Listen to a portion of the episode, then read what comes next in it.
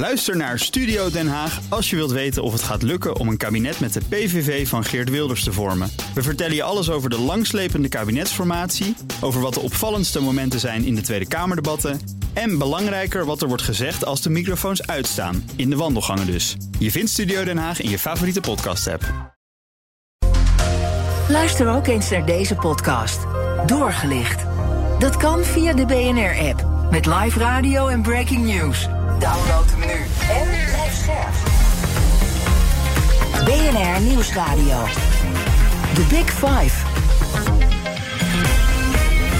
Art Rooijakkers. PVV, VVD, NSC, BBB. Ze moeten een kabinet proberen te vormen. Dat concludeert verkenner Ronald Plasterk. Welke varianten van een rechtskabinet zijn er mogelijk? Is er inmiddels voldoende vertrouwen tussen de partijleiders? Wat zijn mogelijke struikelblokken? En wat kunnen we eigenlijk nog verwachten de komende tijd van de formatie Nieuwe Stijl? Ik bespreek het deze week met vijf kopstukken en BNR's Big Five van de formatie. We sluiten met een mooie gast af. Blij dat hij er is. Wim Voermans, hoogleraar staats- en bestuursrecht aan de Universiteit Leiden. Welkom. Uh, we gaan het hebben over het proces van de formatie. Maar ik wil graag twee dingen eerst van u weten. Uh, meteen maar even gewoon. Gisteren hebben we een weddenschap afgesloten op het Kamervoorzitterschap. Ik ga geen weddenschap doen, maar wel vragen naar de kans. Kansschatting. Hoe groot is de kans dat er ook echt een kabinet gaat komen van die vier partijen, denkt u? Nou, de, de, de, maak er een gebbetje van 63 procent. uh, nee, uh, dit, ik denk dat er zeker een reële kans is... maar dat er serieuze hobbels zijn die nog genomen moeten worden. En iedereen heeft moeite om precies de positie te bepalen... want als het spel op de wagen gaat in informatie... dan moet je verschuiven van positie. En dat vinden ze denk ik ook nieuwe partijen nog best heel lastig. Ja, daar speelt dan ook ervarenheid misschien wel mee. Ja, uh, zeker. Nou is het wel dat de, de fractieleiders van de meeste van die partijen... hebben allemaal wel ervaring. Natuurlijk, Wilders is het meest ervaren Kamerlid nu in de Tweede Kamer. En Nestor. Uh, ja, en Omzicht is natuurlijk ook wel ervaren... maar die heeft een onervaren uh, fractie achter zich. En dat geldt voor Caroline van der Plas ook uh, grotendeels. Uh, dat het daar nieuw is. En ja, onervarenheid, de, de, de, laten we wel wezen... Dylan Jessergus is onervaren als fractieleider. Dus mm -hmm. dat is echt een nog wat onwennig spel... Uh, waar, niet direct duidelijk van is wat de uitkomst gaat worden. En als nou iedereen gewoon rustig blijft en uh, het proces de kans geeft... als er niet de grote ongelukken gebeuren... dan moet dat denk ik wel gaan lukken. Ja, dat is het wonderlijke. Ik heb deze week gesproken met journalisten, met politici... met een oud-informateur, met wetenschappers... En eigenlijk ben ik geen stap wijs geworden in welk kabinet er nu gaat komen. Ja, 63% kans, weet ik nu dan. Ja. Maar de, de, het, het is nog een, een wonderlijk proces waar we in verwikkeld zijn. Ja, we zijn in een wonderlijk proces. En natuurlijk politieke uh, commentatoren en verslaggevers en journalisten... Uh, die weten meestal wel uh, wat er zo ongeveer aan zit te komen... omdat ze de hoofdrolspelers goed kennen, omdat het om bekende partijen gaat. En dan kan je dat wel een beetje lezen, uh, wat er gaat gebeuren. Maar dat is nu echt heel moeilijk. Ja. De tweede vraag waarmee ik wil beginnen is... U, u werd meteen na de verkiezingen gebeld hè, door Pieter Omtzigt, toch? Ja, we, hebben, we, bellen af en toe. Ik ja. heb hem in het verleden wel eens uh, geholpen. De belde niet mij. En dat ging over zaken die met de grondwet uh, van ja. toen hadden. En uh, ik had hem gefeliciteerd. En toen belde hij even gewoon. Dus dat was een. een was het ook om advies te vragen? Van welke opties heb ik nu? Nou, niet precies. Het, ging, dat gesprek ging er eigenlijk over van... nou, dit is de verkiezingsuitslag en we praten wat over en weer. En uh, voor hem was het ook nieuw natuurlijk. Het was nog uh, heel vreugdevol, maar al direct van... ja, wat moeten we nu gaan doen? Hij vraagt niet aan mij, wat, wat moet ik dan gaan doen? Maar mm -hmm. we kenden even de mogelijkheden. En toen ging het er dus over van ja, bij, uh, daar begon ik zelf ook over... bij de PVV zitten echt wel rechtsstatelijke problemen. Dat had die fractie ook al gezien. Maar welke dan precies? En toen uh, zei ik van nou, uh, ja, dat kun je natuurlijk nooit op, op hoofdlijnen doen. Dat je zegt van ja, maar er zitten zo wat rechtsstatelijk bezwaren in dat PVV-verkiezingsprogramma. Dat moet je wel gedetailleerd doen. En toen heb ik zelf, dus eigen initiatief, wel in een gesprek met hem gezegd van nou, dan maak ik wel eens een lijstje uh, van waar dus het verkiezingsprogramma van de PVV echt niet door de rechtsstatelijke beugel kan. Grondwettelijke bezwaren, bezwaren vanuit de EU-verdragen en EU-wetgeving of internationale verdragen. En dat lijstje heb ik toen gemaakt. Heb ik hem toegestuurd. Heb ik ook anderen toegestuurd uh, daarna, zodat je daar eens naar kan kijken. Wat, wat stond er bijvoorbeeld op de lijst? Nou, uh, heel verschillende dingen. Uh, bezwaren vanuit de grondwet natuurlijk. Iedereen weet dat uh, de PVV in zijn verkiezingsprogramma had staan... Nederland is geen islamitisch land. Dus daarom geen Korans, geen islamitische scholen... geen nieuwe moskeeën meer. Nou, dat kan echt niet. Dat is in strijd met de vrijheid van godsdienst. Er staat ook iets in over, dat, dat valt dan misschien niet zo op... we willen alleen nog maar politiek neutrale leraren. Dat strijdt ook met de grondwet. Iedereen is op gelijke voet in openbare dienst benoembaar... en zonder zonder aanzien des persoons. Dus je kunt best uh, een, een, politieke overtuiging hebben. Het is nog niet gezegd dat je die moet uitdragen in de klas. Maar uh, dat, dat strijdt ook met de onderwijsvrijheid. Dus om zulke dingen gaat het. Uh, maar er staan ook echt uh, hele vervelende dingen in. Dat uh, iedereen die wordt uh, verdacht van jihad-sympathieën... die zou dan onmiddellijk moeten worden gearresteerd... zonder enige vorm van proces in detentie worden genomen. Ja, dat kan ook echt niet met onze artikelen 15 en 16 van de grondwet. En verder zijn er nog heel veel bezwaren de, nou ja, vanuit EU-verband... Ehm, de PVV wil een totale asielstop. Mm nou, dat kan eigenlijk niet. Uh, niet alleen vanuit de EU niet. Daar is EU-wetgeving over verdeling van asielzoekers uh, over Europa. De plaats waar je de eerste uh, asielaanvragen doet. Dat heet de Dublin-verordening. verder heb je dan nog internationale vluchtelingenverdragen... waar we bij zijn aangesloten Europese, buiten de EU, en internationale onder VN-vlag. dus daar kan je niet zomaar eenzijdig uitstappen. Uh, als je dat uit de EU wil doen, de PVV uh, zegt: doe ons maar een opt-out. Mm -hmm. ja, dat kan niet. Je kunt niet gaan winkelen in bestaande verdragen of wetgeving. Wel als je een nieuw verdrag wil onderhandelen. Of ja, uh, opt-out kan ook, maar dat betekent opt-out uit de Europese Unie. Een dus dat je vertrekt. Een ja, exit. Een exit. Ja, ja. ja. Nou, en zo, de, ik heb er twintig, uh, we kunnen hier wel een heel uurtje over doorgaan. Ik heb er twintig uh, gevonden. Mark Chavan heeft in de correspondent daar echt een heel mooi lijstje van gemaakt. Dat je heel snel kan zien. en, en ook heel treffend wat die twintig punten dan zijn. maar dat is best een enorme hobbel.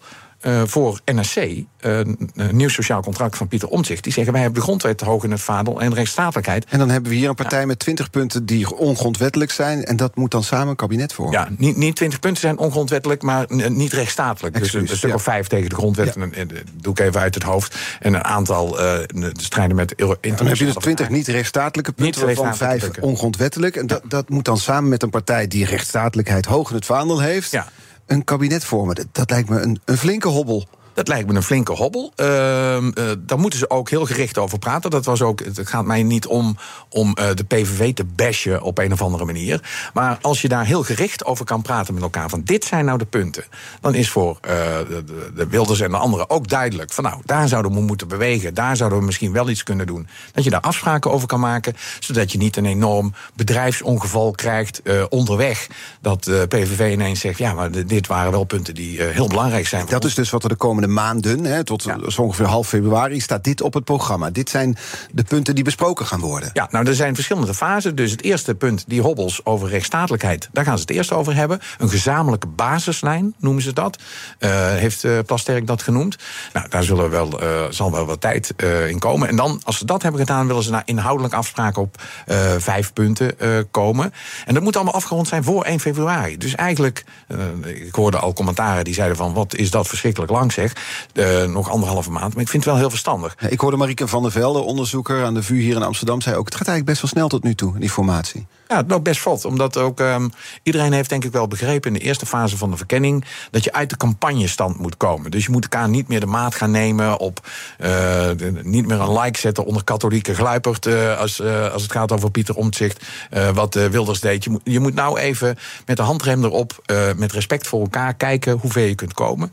Ik heb het idee dat daar ook wel uh, in ieder geval de ruimte voor is. En dat de hoofdrolspelers dat ook wel willen. Ja, dat wil, daarom voor, worden die gesprekken nu gedaan. Wilders geeft ook aan, ja, ik, ik ben bereid water bij de wijn te doen... want ik vind dat er zo'n kabinet moet komen. Maar het zijn wel belangrijke punten die we net even naliepen... voor die partij als, als PVV. Het zijn belangrijke onderwerpen voor ze. Ja, ja, dat wordt meloenen slikken, om het zo maar eens te zeggen. noemde Gert-Jan Segers het ooit, hè? Ja, ja, dat is dus echt heel veel, uh, de, de, de, heel veel misschien wel. Maar kijk, hij heeft ook al wel duidelijk gemaakt... De, de Wilders is natuurlijk een hele ervaren politicus. Kent echt ook zijn uh, medekamerleden heel goed. Weet echt wel wat er te halen en niet te halen valt in de politiek. Hij heeft zijn toon helemaal veranderd. Een soort redelijkheid straalt hij uit. En voor hem is uh, migratiebeperking ook uh, belangrijk. Die totale asielstop, dat is gewoon, ja, dat kun je wel willen. Maar dat ga je niet uh, in de komende vijf, zes jaar doen. Zelfs als stapje uit allerlei verdragen. Mm -hmm. En dan heb je niet een snel resultaat. Maar een migratiebeperking zit er zeker wel in. Ook bestaanszekerheid liggen ze dicht. PVV ligt dicht tegen de andere partijen aan. Het, eigenlijk is al over de zorg afgesproken dat eigen risico weggaat. Het is al binnen bijna. He, dus daar kunnen partijen elkaar wel op vinden. En dat is dus die. Um, het gaat erom in, in welke mate en op welke manier die afstand zou willen doen van een paar hele problematische punten in het PVV-programma. Uh, ja, in de ijskast zetten is natuurlijk wel een beetje goedkoop van de anderen. Want dan kan hij, als het weer een zomer wordt, denken van nou, ik heb wel zin in iets fris, uh, dat hij de ijskast opentrekt. Daar moeten wel echt goede afspraken over gemaakt worden. Ja. Nou, nou, praat ik natuurlijk iemand, met iemand hier die, die wil, veel weet van het staatsrecht en ook van het bestuursrecht misschien niet per se van het electoraat, maar er, zijn 37 eh, zetels behaald door de PVV. Is een enorme kiezersgroep die voor de partij heeft gestemd. Zullen zij niet meteen ernstig teleurgesteld raken als je dus zulke belangrijke punten moet inslikken? Ja, ik zou, eh, op zich zou je denken van wel. Uh, dat als een partij dat allemaal beloofd heeft tijdens verkiezingen en dat verkiezingsprogramma. En eigenlijk alles intrekt, uh, of heel veel daarvan, van die principiële punten, na verkiezingen. dan zou je verwachten dat het electoraat buitengewoon teleurgesteld is. Maar peilingen maken duidelijk dat die PVV-kiezers dit keer uh, hebben gekozen voor een radicaal andere koers. En dat ze niet allemaal al die punten onderschrijven. Maar dat het vooral het behoefte en verlangen was voor een echte radicaal andere koers dan de afgelopen twaalf jaar. Dat geeft beweegruimte in deze onderhandelingen. Ja, en dat geeft veel beweegruimte. Want peilingen laten ook al wel zien. Uh, ik kijk naar de peilingen van één vandaag. Dat de PVV-kiezers uh, best wel bereid zijn om veel van die extreme, nou laten we zeggen radicale punten, mhm. extreem is het niet helemaal, maar radicale punten af te geven. Dus daar zit ruimte voor Wilders en zijn partij om dat te doen. De Big Five. Art Rojakkers. In de Big Five gaat het deze week over de formatie. Vandaag bespreek ik dat met Wim Voermans, hoogleraar staats- en bestuursrecht aan de Universiteit Leiden. Ik kan nog heel even de actualiteit erbij pakken, want gisteravond werd het duidelijk. We hebben een nieuwe Kamervoorzitter, opvolger van Vera Bergkamp, Martin Bosma. Er waren twee stemrondes uh, voor nodig. Uh, u was in Den Haag volgens mij aanwezig, kon het dus een beetje zo volgen. Uh, hoe, hoe, ja, hoe kijkt u naar die benoeming? Ja, hoe kijkt het naar. De, laten we vooropstellen, gefeliciteerd Marcel Bosma. Dat is een technisch hele goede voorzitter. die heeft daar veel ervaring in. Uh, knap dat hij het nu uh, geworden is na twee, twee eerdere keren dat het niet lukte. was er ook zichtbaar verguld mee. Maar wat gisteravond gebeurde, ik was in Nieuwsport, dus we zaten er heel dichtbij. En de hoofdrolspelers kwamen ook nog een aantal keer binnenlopen. Ehm, maar de, wat je zag was een paar dingen. De A, het was wel kantje bord. Er waren twee stemrondes nodig. Ja, ik zat even terug te kijken via Bergkamp. Haar verkiezing was in één stemronde gedaan met flinke afstand tot de nummer twee. Toen nog Kadisha Ariep. Ja. En eh, nu zat het dicht bij elkaar inderdaad. Nu zat het dicht bij elkaar, maar het was ook een wonderlijke eerste ronde. Uh, in die eerste ronde er waren 148 Kamerleden hadden de presentielijst afgetekend. Nou, daar moet je dan de absolute meerderheid van hebben. Maar nou hadden twee Kamerleden ongeldig gestemd. Dat is wel heel gek, want het is een, een best eenvoudige uh, stemronde. Je moet dus een naam uh, op een papiertje zetten. Um, zo ingewikkeld is het niet. Nee, zo ingewikkeld is het niet. Maar dat er nog twee Kamerleden. De, de Kamer bestaat uit 80 nieuwe Kamerleden ongeveer. Onervarenheid, uh, dat, dat wordt echt een factor in de aankomende tijd. Dus twee Kamerleden brengen een ongeldige stem uit. Waardoor in de eerste ronde het niet lukte. Want uh, daar, daar had, uh, stond op 71 en daar ja. had hij dus net te weinig voor. om de absolute meer, volstrekte meerderheid te halen waren in die eerste ronde die ongeldige stemmen gewoon uitgebracht, dan was hij in de eerste ronde al door geweest. Maar je kunt wel zien uh, dat het ja, uh, dicht bij elkaar lag. Zelfs Rolien Kamminga had 14 stemmen uh, gehaald. Die had zich niet eens gekandideerd. Dus er, er, er, was in ieder geval wel duidelijk controverse in de Kamer over wie het zou moeten worden. Ja, dat had uh, ook maar... te maken waarschijnlijk met eerdere uitspraken van Bosma. Hij werd alom wel geroemd om zijn kwaliteiten als voorzitter, als invalvoorzitter. Um, he, dat, dat, doet hij vaardig, doet hij met humor, wordt dan gezegd. Maar hij heeft ook uitspraken in zijn mond gehad als nep-parlement. Of partijdige rechters heeft hij het gehad. En daar werd hij flink over ondervraagd gisteren overdag. Ja, nou, ik weet niet of hij zelf uh, nep-parlement had gezegd, maar dat hij dat had onderschreven. Dat hij daar geen afstand van had uh, gedaan. En gisteren ook Um, het is dan zo dat die Kamervoorzitters, de kandidaten, die worden dan ondervraagd door de andere Kamerleden. Um, en uh, hij deed dat op zijn. Ja, hij heeft een voorzittersmodus. Mm -hmm. Dan is hij ontspannen, dan is hij leuk. Uh, kwinkslag hier en daar. Uh, daar deed hij op sommige principiële punten van andere Kamerleden, dus de nepparlement en al die andere dingen, daar deed hij een beetje lacherig over. En dat was niet zo verstandig. Nou had hij wel geluk. Het is net als met voetballen. Je kunt een keer heel slecht voetballen zelf. Maar als de tegenstander helemaal ook uit vorm is... dat dan, en Tom van Leij was buitengewoon uit vorm. Die, die bevroor tijdens het vragenuurtje. Dus het, het was echt spannend. Beide kandidaten kwamen niet echt goed door... je had dat mooie Wie is de Mol-programma... maar ze kwamen niet goed, goed door de rondes heen. en ja, de verrassing van het rode scherm die was er wel. Ja. maar dat... Ehm, ja, dat was toch spannend. Ja. Uh, waar het dat misschien niet had hoeven worden... Uh, dat hij zich misschien toch nog wat beter door die uh, vragenronde had gered. Ja. Hij zei, Martin Bosman zei... ik zal zo neutraal zijn dat het pijn doet aan uw ogen, beloofde hij de Kamer. Ja. Een mooie uitspraak van hem. Nou, dat is, dat is, een mooie uitspraak. Maar we weten wel, hè, dat als het gaat om de hantering van het reglement van orde. van hoe, hoe we een beetje uh, het debat ordelijk moeten laten verlopen. dat je niet zomaar alles kunt zeggen. Mhm. Het reglement is in 2021 aangescherpt. Uh, dat je echt wat, hè, naar aanleiding van die tribunale uitspraak van Papijden van Houwelingen. Uh, dat je niet zomaar alles meer daar kunt zeggen. Uh, en de vraag is hoe hij dat gaat hanteren. Hij is echt van heel veel ruimte geven. En dus ook wel, ja, wat gaat hij toestaan? Dat is voor mij de grote vraag.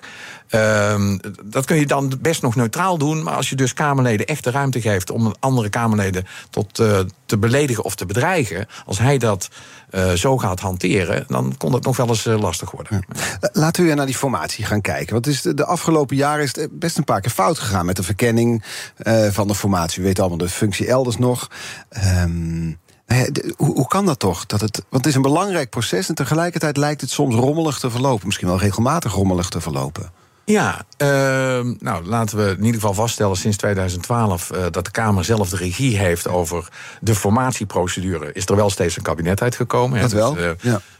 je kunt zeggen van nou, all's well that ends well. Dat ja, altijd misschien net als met worsten, je moet niet willen weten hoe ze gemaakt worden. Ja, nou ja, dat, dat, we kunnen er ook in kijken. Het is transparant. Die transparantie zorgt ervoor dat het ook wiebeliger wordt. Hè, want iedereen moet zich, ja, je kunt alles zien. Ehm, maar de, de één ding, als we daarnaar kijken, ik denk dat er in de nieuwe formatieprocedure die rol van de verkenner. Dat, dat zit gewoon niet goed in het proces. Dat is nu Ronald Plasterk. Dat is uh, Ronald Plasterk.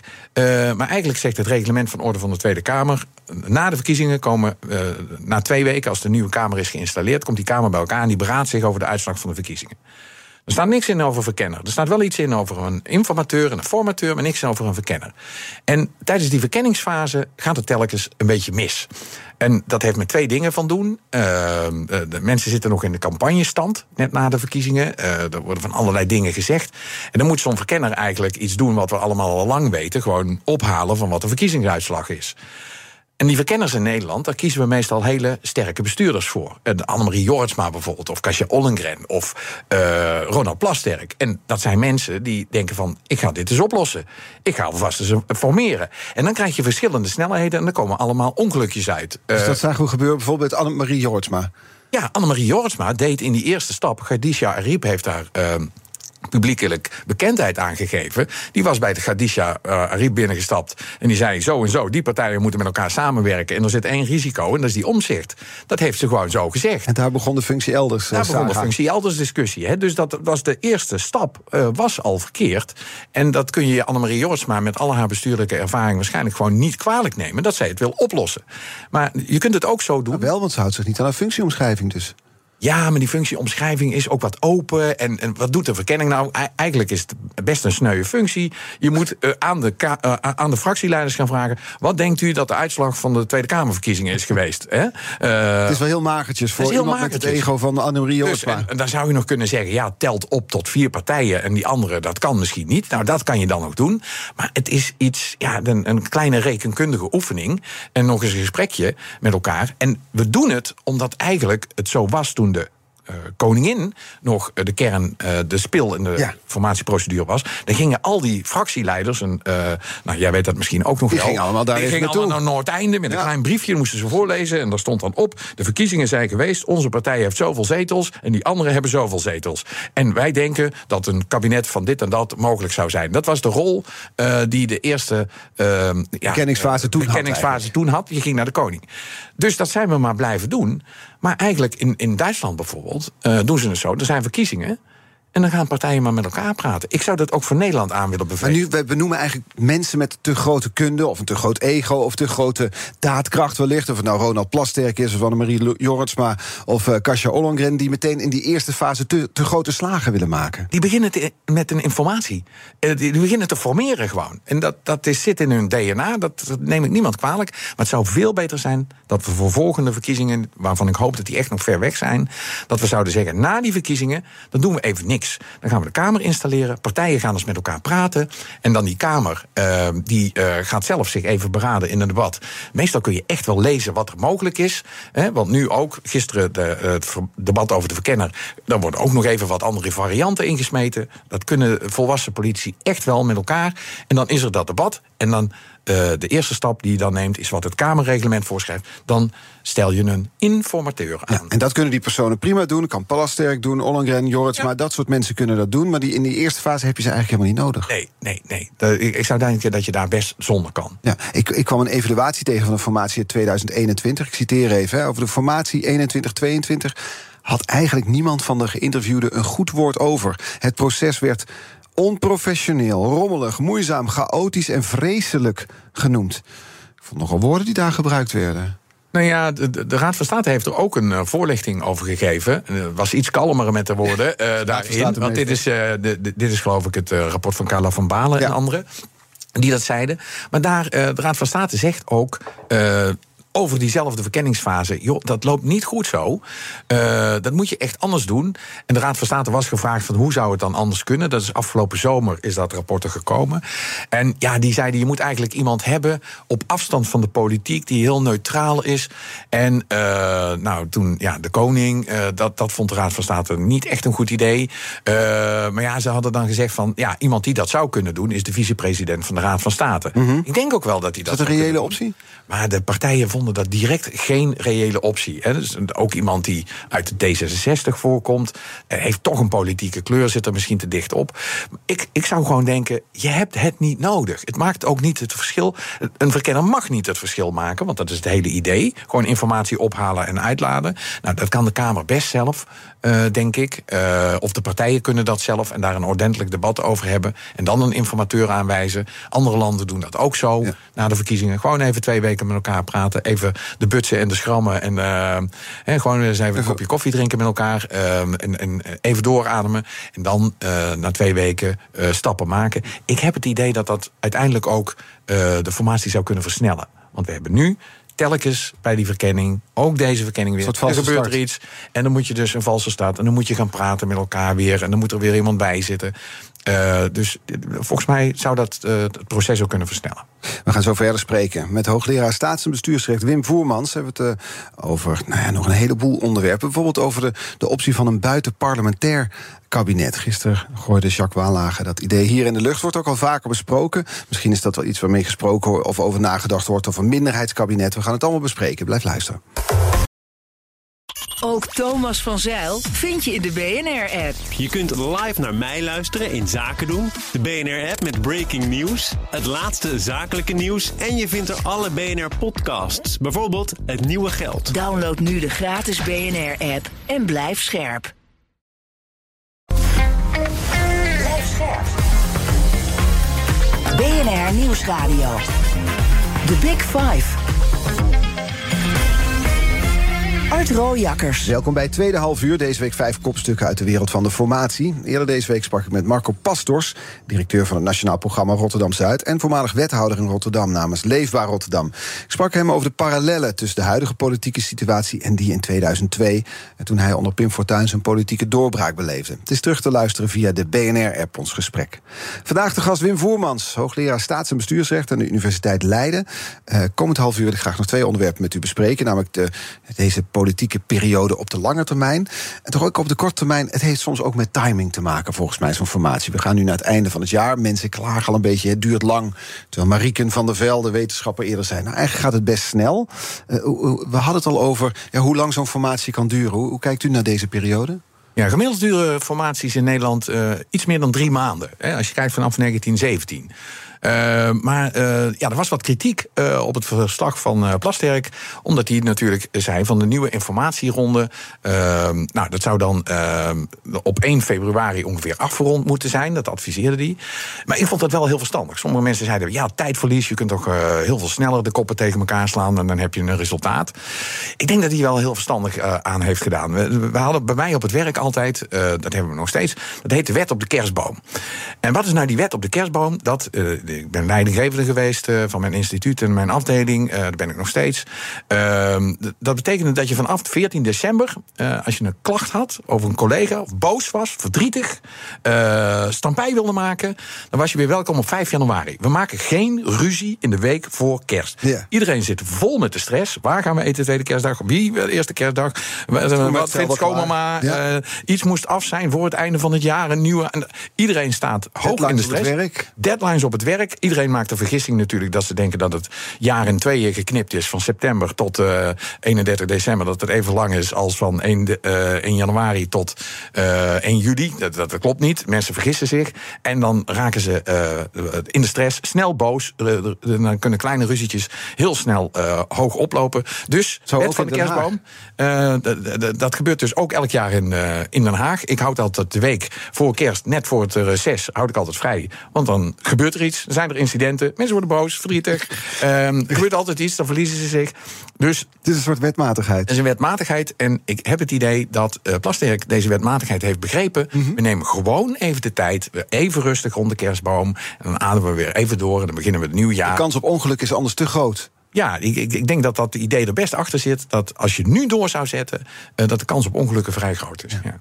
Gisteren was mijn gast uh, oud-informateur. Ik weet niet of hij de, de wet van de kerstboom kende. En PvdA-prominent Jacques Wallage. Um, hij had deze vraag voor u. Een kettingvraag. Ik zou van hem willen weten hoe groot hij de kans acht dat omzicht, terwijl hij duidelijk een voorkeur heeft voor een lossere binding of geen binding tussen kabinet en Kamer, het uiteindelijk toch gaat deelnemen in een gewoon parlementair kabinet met PVV, BBB en met gedoogsteun van de VVD. Met andere woorden, dat een kernpositie van uh, omzicht, uh, namelijk niet zo'n sterke binding, toch uiteindelijk omslaat in, nou ja, het land moet geregeerd worden, ik doe mhm. gewoon voluit mee. Hoe, hoe groot acht hij die kans? Dat is de vraag van, eh, van Wallagen. Ja, dat is een, echt een vraag van een insider. Die weet uh, waar, waar, de moeilijkheden nu zitten. Kijk, deze uh, vier partijen, uh, die hebben de meerderheid. Maar niet iedereen wilde uh, het experiment herhalen dat in 2010 gebeurde. Dat er één partij in een gedoogpositie gaat zitten of een andere partij. Uh, en wat moet je dan? En uh, het tweede dan komt daar nog bij. Pieter Omtzigt en zijn partij Nieuw Sociaal Contract willen eigenlijk meer ruimte geven voor discussie in de Kamer. En dat de Kamer echt ook de ruimte heeft om mee te doen aan het beleid. Dualiteit noemen we dat. Dualiteit. Ja. Die dualisering, dat is ook democratischer. dan kunnen, kan iedereen meepraten. Dus je wil een wat lossere band hebben tussen het kabinet en de Tweede Kamer. Normaal doen we het zo. Wat is stevig en uh, stabiel? Dat is een meerderheidskabinet. Wat hele vaste afspraken tussen de coalitiepartners maakt. Zodat je weet: dit zit er aan te komen. Dit gaan we doen. Dit is ons regeerakkoord. Hele gedetailleerde afspraken uh, over het te voeren beleid in een regeerakkoord. Dat is heel knellend. Dat hebben we al een aantal jaren kunnen zien. Dat zet de oppositie buitenspel. Uh, dat leidt ook tot van allerlei ja, overlegjes achter gesloten deuren tussen die coalitiepartners waar niemand in kan kijken. Dat is heel onbevredigend. En daar heeft Pieter Omtzigt zelf ook heel veel last van gehad. Um, dus dat zou je niet willen hebben. Nou, dan kan je twee uh, kanten opgaan. Je kunt gaan uh, kijken, uh, kunnen we een, een, een kabinet optuigen... wat weliswaar steunt op een meerderheid in de Tweede Kamer, meerderheid van de zetels. Maar laten we nou vooral niet zo'n regeerakkoord maken, maar een regeringsprogramma. Ja. Met daarin globale plannen voor wat we de aankomende tijd gaan doen. En dan gaan we met die plannen de Kamer opzoeken en dan spreek maar in. En dan de ene keer uh, zal het misschien PVV zijn die niet mee wil doen, en maar dan vinden we een andere meerderheid. De andere keer is het juist voor de VVD mm -hmm. iets uh, waar ze niet mee kunnen leven. En dan uh, komt er gewoon een, een afspraak tot stand met andere partijen. Dat is het beroemde kabinet kabinet ten Uyl 1972 tot 1977 had eigenlijk zo'n regeerprogramma. En dan kon je er in en uitveren wat je wilde. Ik denk dat dat is wat de partijen willen en dat dat ervan komt. Nu even naar wat Jacques Wallhagen vraagt. Er wordt een beetje geflirt met van allerlei begrippen en termen. Van, zouden niet een minderheidskabinet Ja, doen? wat een dan? extra parlementair kabinet. Nou, een extra parlementair kabinet is niks anders dan een parlement, eh, kabinet dat niet rust op vaste afspraken met de Tweede Kamer. Dat klinkt heel mooi. Dus dit is iets anders dan een regeerprogramma. Een, een extra parlementair kabinet.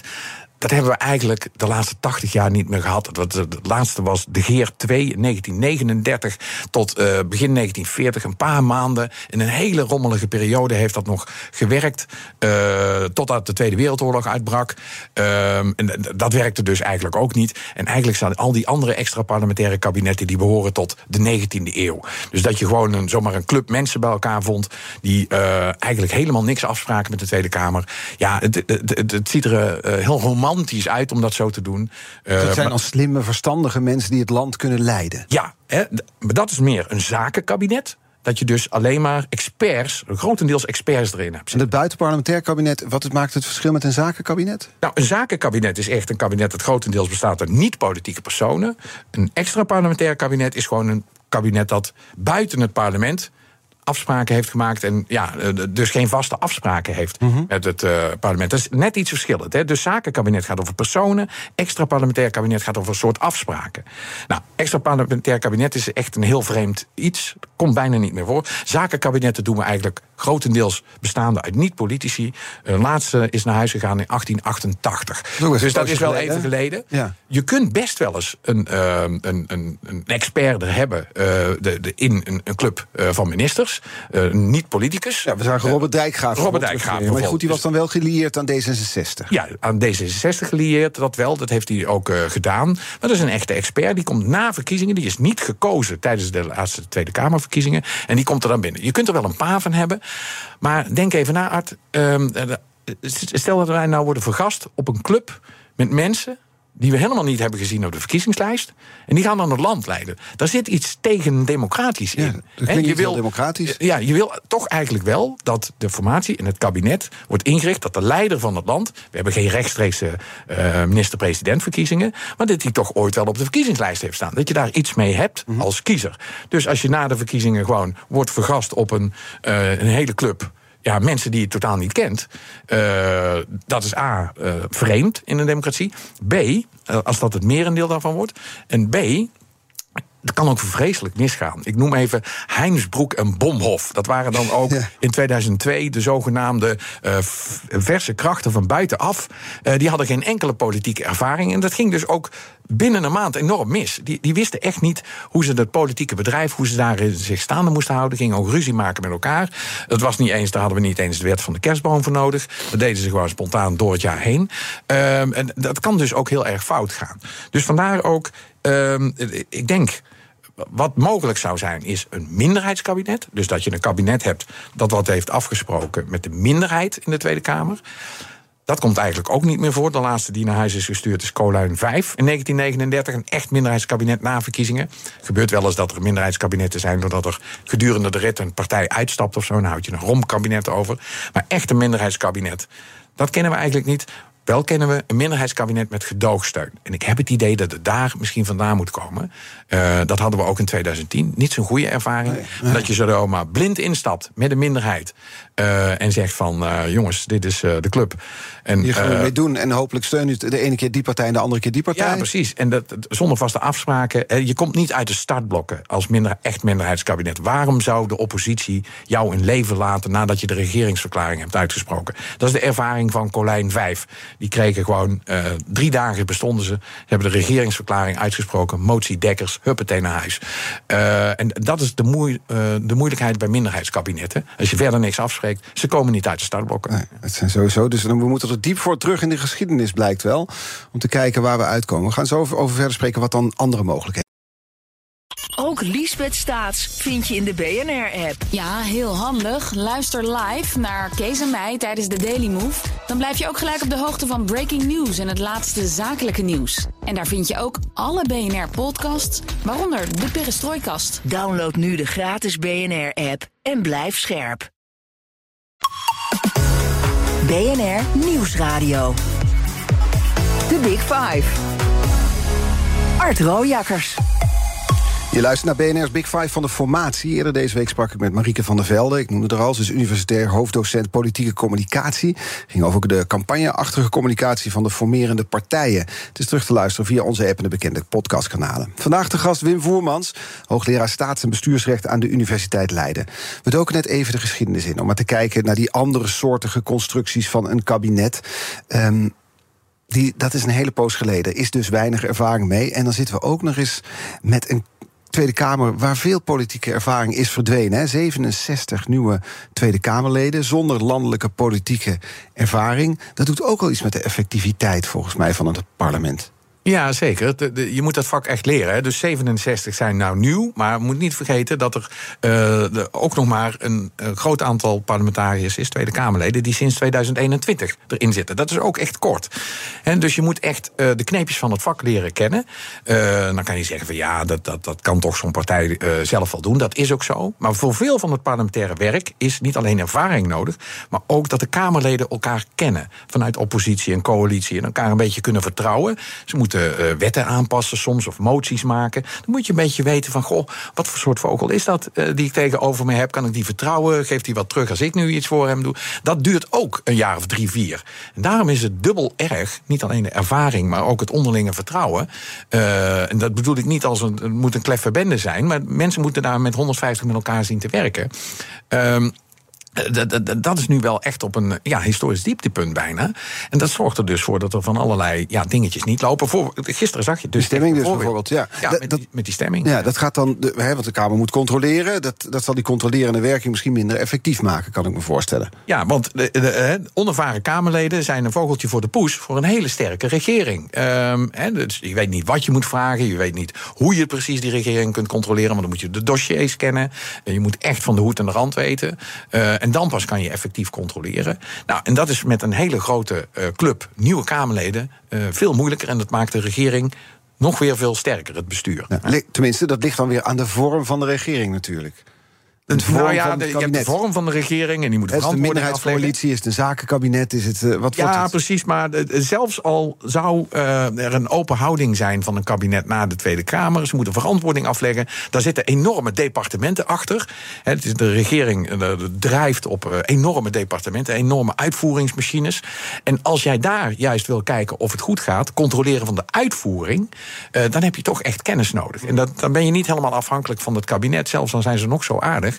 Uh, voor je en een open houding met de Kamer. Maar echt voor het controleren, uh, dan moet je de kneepjes van de vakken heel goed kennen. Ja, en dan wordt er ook nog gezegd: het is ontzettend gefragmenteerd. Er zijn zoveel kleine partijen, versnipperd. Dat is voor het proces ook niet per se goed. Nou, de, uh, de, Nederland heeft altijd versnippering gehad. we hebben nu 15 partijen, als ik het goed heb opgeteld. Volgens mij maken jullie er zelfs een coëfficiënt van, toch? Ja, ja ik heb een, een soort coëfficiënt ontwikkeld. Ehm, dat hoe lager die coëfficiënt uitpakt, hoe hoger de versplintering is. Uh, en de Kamer had tussen 1917 en 1956 100 zetels. En nu hebben we er 150 zetels natuurlijk. Dus als je dat deelt, het aantal fracties door het aantal zetels, krijg je een coëfficiënt. Dan kun je ook vooroorlogse periode en de periode daarna met elkaar vergelijken. En dan zie je dat Nederland gemiddeld altijd 11 fracties in de, in de Kamer heeft zitten na 1945. Dus de, de, wij zijn een land van minderheden. Dat is iets wat er altijd is. Uh, eind jaren 60 wordt het weer heel erg. Dan hadden we de Nederlandse de Boerenpartij, DS70. Dat is allemaal ver vergeten. Ja. Uh, maar wij hebben altijd uh, dat gehad. Zo dat betreft is niet veel nieuws onder de zon. Niet veel nieuws onder de zon. We staan ook echt nog niet op een historische record met de versplintering. Dat was in de jaren 30 nog veel erger in de jaren 20. Uh, niet dat er iets is wat we moeten uh, zoeken, maar het hoort bij Nederland. Ja. Uh, en ja, ik heb gisteren Sylvana Simons mogen toespreken. Dat was een van de kandideerden voor de Thorbecke Welsprekendheidsprijs. Ehm, en ja, die kwam in 2021 in de Kamer. En dat werd toch echt gevierd. En dan heb je een articulatie van een bepaald geluid. voor minderheden kwam zij op. Dat werd ook echt wel verstaan door andere partijen. Dat is dus één zetel. Mm -hmm. Maar dat vinden wij in Nederland toch eigenlijk wel dat dat moet kunnen. Uh, binnen een bepaalde bandbreedte. En uh, dat heeft er eigenlijk nooit toe geleid dat dit land niet geregeerd kan worden. Zelfs al heb je een, een aantal kleine partijtjes. Ja. Nee, dus als we kijken naar de stand van het land, en dan bedoel ik met name de stand van Den Haag, de Kamer daar, de vorming van een kabinet. We hebben een kabinetsvorming waarbij, we begonnen dit uur al, flinke hobbels genomen moeten worden als het gaat om rechtsstatelijkheid. Vier partijen die nog niet precies weten hoe en op wat voor manier ze willen of kunnen gaan samenwerken. We hebben een Kamer die wel gefragmenteerd is, niet per se nieuw, maar er zijn veel kleine partijen en er zijn veel onervaren Kamerleden. U als wetenschapper, met de historische kennis die u ook he- heeft, hoe, hoe kijkt u naar die stand van eh, ons bestuur op dit moment? Nou, dat het heel Nederlands is. Nederlands. als je de afgelopen eh, 400 jaar kijkt, wij zijn een land van minderheden. Er is dat ene grapje dat als je in Nederland de- de- de- drie mensen. Eh, een kamertje instuurt. ehm, en en, ehm, die moeten praten over het geloof. Dan krijg je twee nieuwe geloven terug en één afsplitser. dat is hoe wij dat doen. Eh, dat, dat, dat, dat hoort bij de politieke cultuur. Daar zijn we best wel gewend mee te werken. Ehm, de, de voorspellingen doen is eh, zeker nu. je zei het al uit de, de afgelopen week. Een aantal mensen die daar nog echt veel meer van weten dan ik als politiek verslaggever. Van als die moeten duiden wat er nu gaat gebeuren, dat is echt heel lastig. Sowieso, hè, we zeggen altijd al, voorspellen is heel moeilijk. En vooral als het over de toekomst Ja, gaat. dat is lastig. Eh, dus dat, dat, dat, dat is hier nog des te lastiger, omdat de hoofdrolspelers en die nieuwe partijen, je weet niet precies hoe die zich zullen gaan verhouden tot elkaar. En als dat allemaal een beetje kalm en rustig loopt en iedereen kan blijven doorademen en is een, een, een, eh, zoekt gematigdheid in de toon, dan zou dat gewoon moeten kunnen op papier, Ja. eh, die vier partijen. Maar er zitten een aantal risico's onderweg en daar is geen slag naar te slaan wat dat eh, gaat worden. Nee, en dat is dan de actualiteit van het kabinet dat er nu komt. Maar als we toch wat verder in de toekomst proberen te kijken, dan niet zozeer om dat te voorspellen, maar als we een beetje de lijnen trekken van dat wat er nu gebeurt. We hebben coalitiepartijen die best om de oren hebben gekregen, een verkiezingsnederlaag van de coalitiepartij. We zien een nieuwe partij die opkomt. Dat heb je bij deze of nieuw. PVV is niet nieuw, maar ze hebben één keer wel een enorme stap gemaakt. BBB was hiervoor de grote winnaar. Je ziet dat er telkens een andere grote winnaar is. Met dat soort ontwikkelingen. Als we dan naar de lange termijn kijken van de politiek, wat zijn de trends die u, die u ziet? Nou, je ziet in ieder geval dat eh, we, we- daar zijn wij allemaal nog kinderen van, denk ik. eh, we gewend waren in een links land te leven. Heel veel centrum-linkse kabinetten. Nou, er ontstaat nu bij de kiezers toch echt wel een behoefte aan een centrum-rechts kabinet. Wat ook ehm regiogeluiden meeneemt. Dat is ook een trend in deze verkiezingen. De regio is terug. En ook, eh, er gebeurt ook iets op het punt van. Nou, een, een, een parlement dat alleen maar uit hoogopgeleiden bestaat, dat we ook niet meer. We willen echt gewoon een echte vertegenwoordiging hebben. In Den Haag ook eh, van alle. Eh, ja, gezinten en professies eh, en, en, en beroepen eh, die we kennen in Nederland. Dat willen we echt meer door laten klinken in de eh, zaal. En we willen ook eh, de regionoden echt in de eh, Tweede Kamerzaal eh, articuleren. En dat is iets wat ik zie. En dat geeft een centrumrechtse beweging. Dat is voor heel veel mensen echt nog wennen. Ik zeg Frans Timmermans niet na dat we echt gevaarlijke tijden ingaan. Maar het is wat we gewend waren. ehm, eh, dat wordt nu ingeruild voor iets anders. Dat is een avontuur ook. Dat, daar gaat democratie over. Dat je dat kan doen. Dus echt een andere signatuur kan kiezen. Dat er iets te kiezen valt. Nou, we zitten nu. En dat was eigenlijk al gaande, die beweging. Maar nu echt in een eh, ja, duidelijk gearticuleerde behoefte van de kiezers. Voor een centrumrechtskabinet. Wat veel meer oog heeft voor de regio. eh, wat ook eh, veel representatiever zou moeten zijn. dan het tot nu toe was. Niet meer randstedelijk en alleen maar hoog opgeleid. En dat is een, ja, een nieuwe ontwikkeling. En Dat past ook in een internationale trend volgens mij. Ja, dat past eh, waarschijnlijk wel in een internationale trend. Er wordt vaak gezegd: Nederland is nu ten prooi gevallen aan het populisme. Dat denk ik helemaal niet. Ehm, je, ziet ook wel dat het grote probleem in Europa en in de hele westerse wereld is ja, migratie natuurlijk. Eh, en een, eh, ja, dat is het meestal niet uitgesproken onderdeel, maar een groot ehm, eh, verschil, een grote kloof die aan het ontstaan is tussen wat ik noem de kennis-eigenaren en de niet-kennis-eigenaren. En dat heeft ook te maken met hoog opgeleid en technisch opgeleid.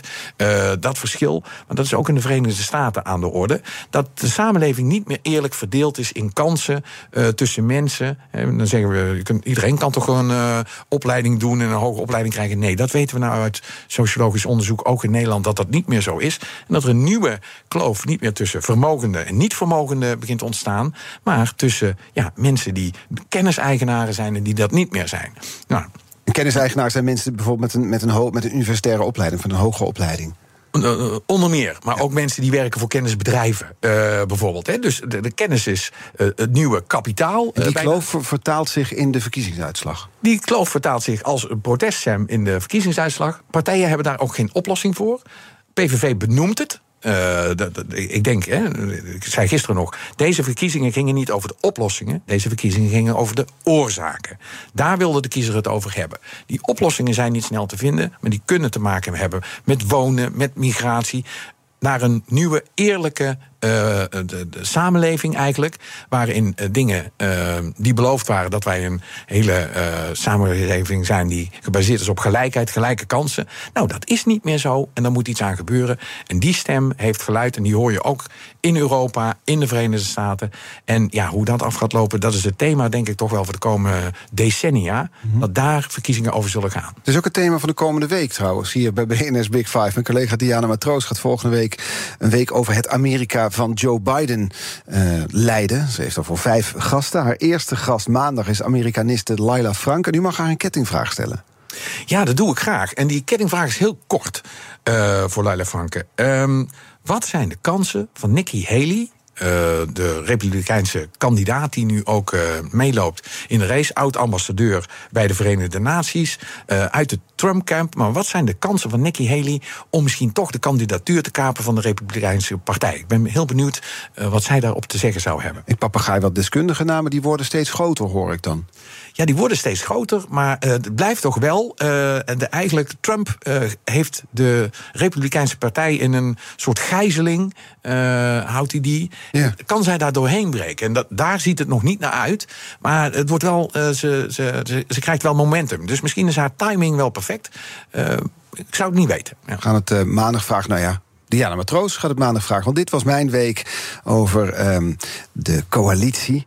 Nieuwe stijl, de formatie, nieuwe stijl. De laatste gast daarbij was Wim Voermans, hoogleraar staats- en bestuursrecht aan de Universiteit Leiden. Dank voor de komst vandaag. Graag gedaan. Uh, onze afleveringen zijn terug te luisteren als podcast. Je kunt dat doen via onze eigen app of je favoriete podcastkanaal. Hoef je geen aflevering te missen. Kun je ook deze week dus terugluisteren. Je wordt er wijzer van over de formatie. Maar welk kabinet er nou komt, ik durf het nog steeds niet te zeggen. We gaan het gewoon blijven volgen. Nu op deze zender Edwin Mooibroek, BNR Zaken doen. Mooi weekend alvast.